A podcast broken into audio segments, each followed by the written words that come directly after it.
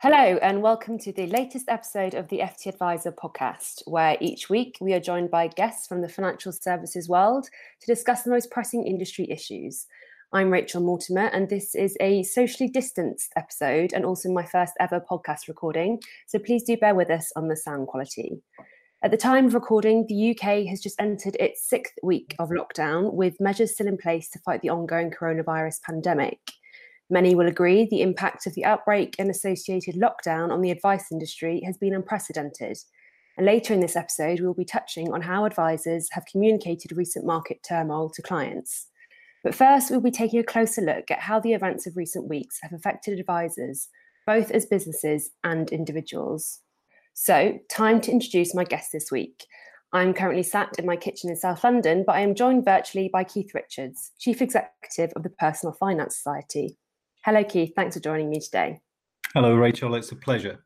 So, we are now in the second month of lockdown. What response has the PFS seen from advisors coping with the coronavirus fallout? And was the industry prepared for a crisis of this scale? I think it's fair to say that no one could honestly put their hand up and say they were prepared for for uh, an incident like this. Even those that that had already advanced into things like agile working, uh, which we, for example, had already moved into. So, uh, but what is remarkable is just how quickly the sector did respond. Uh, and how well that they have adapted to this new way of working. I mean, who who would have thought that we could have the whole of our teams working remotely from home? Mm. I mean, who would have believed that our clients would have responded in the way that they are? I mean, I, some advisors are telling me they've now got 85 year olds who are completely Teams or Zoom savvy in some respects. Families are connecting in the same way. So you've got grandchildren teaching their grandparents uh, how to become far more, far more tech savvy. But I think that you know the key thing for me, Rachel, is that it just demonstrates the real value of professional advice at a time of crisis. People want their financial advisor to give them that reassurance. And the other thing is, whilst advice firms can sometimes be guilty of thinking that the value has always been in face to face physical contact. I think this has taught us that actually people are really value uh, that expertise and that confidence, whether it's done in person or remotely. So this is probably going to have a profound impact on the way that we might engage with our, our clients in the future. Uh, and I think the other thing that's really key is although the advice sector has sometimes been looked at because it's predominantly small firms, uh, have been looked at in the past as, as a sector that's been slow to respond to reform or change. What's often shocked people is just how resilient they are, how quick they can they can adapt. Uh, they can switch something off on Friday, and my goodness, they're operating in a different way on on Monday. So mm-hmm. I think all credit to the sector. You know, there, there's a lot of positivity uh, in a very challenging environment, but it really does demonstrate the true value of professional advice. And you said there that the industry had responded remarkably well, that it's been resilient, but the pandemic and lockdown has served as a huge financial shock to a vast amount of businesses in the UK. Are there any challenges commercially, uh, in particular, which advisors should be aware of? Yeah, of course. Inevitably, uh, th- there will be, uh, and there already is being uh, impact across the sector, but it very much depends. I mean, it's such a diverse uh, profession uh, in the way that firms are structured, the size of those firms, uh, some who have quite a heavy cost base of employed people versus those that have a predominantly staff base of self-employed. So it very much depends on the on the firm itself. I mean, already we have seen some firms use furlough, um, but but it's it's it's been rare in my feedback from the market that it's uh, f- that anyone is furloughing financial advisors or planners. It's it's mainly around support staff, uh, receptionists. Uh, clearly, anyone with mortgage businesses seem to have been uh, majorly impacted. Almost uh, it was cliff edge stuff where as soon as lockdown came, mortgages almost stopped instantly uh, for for a whole raft of reasons. Uh, so that's another area where furlough, for example, government support has particularly been active. But talking across the the rest of the sector, it, it's really mixed. I mean, from some firms telling me that with their pipeline, business has continued. Obviously, those with a very strong recurring income service based model uh, seem to be less impacted, other than obviously the value of assets dropping. Um, but that in itself is is starting to raise some very interesting dynamics of of the difference between those firms that predominantly use passive investments versus uh, active, because clearly passive have have, uh, have stood up much much better uh, to this. So maybe that that will create a, a different kind of debate once we uh, again get out of uh, of lockdown. But I think with the for some firms, there's a lot of concern about uh, the impact on their capital adequacy and whether or not being able to use up reserves will, will itself start to eat into that, which of course could cause a regulatory breach. So one of the areas that firms need to be very focused on is is their cash flow, uh, what alternatives are around, uh, so whether it's government support, whether it's short-term loan, business loans, and they do need to link it with uh, what that really means uh, against the requirement to hold sufficient levels of capital adequacy within the firm. And what's the uptake of the um, the big government's coronavirus loan scheme been like amongst advice firms? Is that something that they've been looking to the PFS on perhaps guidance or support on? Yeah, we've uh, we've just uh, so we've been launching new uh, weekly newsletters to uh, the membership. Uh, in fact, in in this week's latest that went out uh, just yesterday, there's further guidance on and how to uh, claim on the government grants, uh, who qualifies, what the limits are, etc. So there's a lot of really good guidance that's going out now for firms who uh, who really need that assistance. Uh, clearly, for those with big uh, big staff bases, employed uh, staff bases, they have been the obvious ones to start furloughing immediately. Um, but as I say, for a lot of small firms, they generally are a lot more resilient.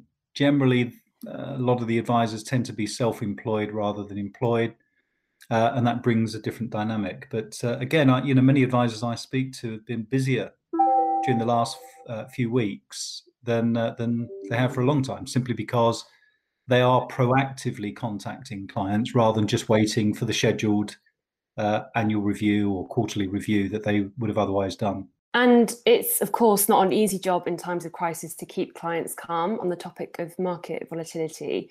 But can you give us some examples of best practice which you have seen advisors using to reassure their clients? Yeah, absolutely, Rachel. I think, I mean, this really does go to the heart of, of what professional advice is about. I think over the past two decades, we've really seen that evolution where advisors have become coaches. So, although many of them build strong lasting relationships, what consumers or clients really value is the confidence of knowing they've got an expert working on their behalf. So, in many ways, it's simply being available to answer questions. What advisors have been telling me is that where they've been proactive, their clients really value that that reassurance at a critical time. The, the other thing, of course, is for many clients of the advice profession is that they're you know they have been coached pretty well over the years. So you know the volatility in the market seems to be having less emotional impact uh, which is good news for the uh, the profession. And again just validates how well the sector has come on into to helping to educate their own clients on life goals rather than simply looking at performance of funds. So i think at the moment that there's no obvious uh, big issues, burning issues that are coming out. I mean, clearly the the ones that we're all worried about is what's happening around DB transfers. Uh, the fact that, in fact, I just picked off a an advert today in one of the uh, the nationals where uh, a legal firm was picking up on SIPPs and basically uh, referring to the fact that the FCA have suggested in a recent report that one third of SIPPs are unsuitable. So anyone who's invested in a SIPP should contact them immediately because there's compensation to be had. Now, these sort of things are are just unhelpful, and we mm. do need the regulator to do more to come down on those kind of claim chasing firms uh, who who are really do spook people at the wrong time. So it's really unhelpful kind of advertising, um, which which we are pointing on to uh, to the FCA. But outside of that, I, I think um, certainly the bigger financial impact is how well positioned the firm was in making sure they had sufficient uh, capital adequacy in the firm, how they were in, reinvesting in in their own business to weather things like this. So lessons will definitely come out the back here, but I'm pretty confident from what I'm seeing. The vast majority seem to be stacking up pretty well. Uh, but let's hope lockdown doesn't go on for too much longer. Indeed, indeed. And we have a final question here from an advisor who was particularly concerned about the impact of the current environment on smaller financial planning firms, um, especially combined with the current uh, professional indemnity insurance situation. Now, the FCA came out um, recently and said that the PI market was open to advisors and that the current uh, lockdown situation wasn't an excuse for delayed renewal of cover. What would your guidance be, um, or can you offer any to smaller advice firms in the industry that might be particularly worried about what could be considered this perfect storm of conditions?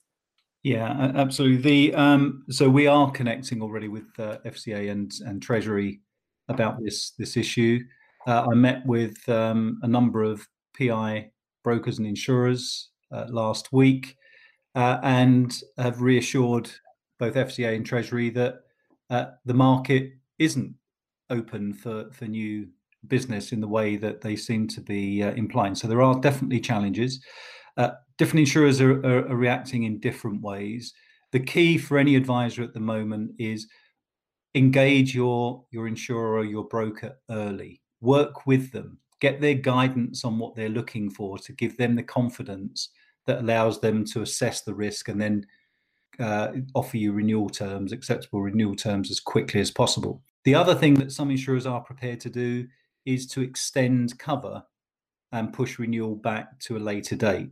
So, depending on the circumstances of your firm. So, the, the key for any advisor out there worried about it at the moment, get in touch with your insurance broker or get in touch directly with the insurance firm.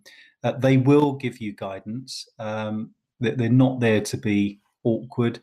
Uh, the challenge clearly is the uncertainty of what may happen as a result of uh, the coronavirus, the changes in the markets, and clearly there is some worry amongst insurance uh, companies. And there's only about five uh, insurance companies that offer PI for uh, the profession. Uh, so, so that in itself offers a challenge because if one or two get spooked, it really does uh, reduce capacity and availability. I have been told by insurers if you're not getting offered renewal by your existing insurer, the chances of one of the others being keen to pick you up is less likely in the current environment. So, um, so really, the, the message is work hard with your existing insurer and your broker and engage as soon as possible. Thank you very much for your time this week, Keith. You're very welcome, Rachel. Thank you for listening to the FT Adviser podcast, and you can tune in next week for another episode. When you make decisions for your company, you look for the no brainers. If you have a lot of mailing to do, stamps.com is the ultimate no brainer. Use the stamps.com mobile app to mail everything you need to keep your business running with up to 89% off USPS and UPS. Make the same no brainer decision as over 1 million other businesses with stamps.com. Use code PROGRAM for a special offer. That's stamps.com code PROGRAM. Here at Bellingcat, we get to the bottom of things. From a global crisis to an underreported event, we find the facts using publicly available tools and resources, uncovering what is hidden on and below the surface. We connect the dots using social media posts, satellite images, and public records, and empower others to do the same by sharing how we do it. The ability to do so is only made possible by our readers, supporters, and community members. Care to join us? Learn how at bellingcat.com.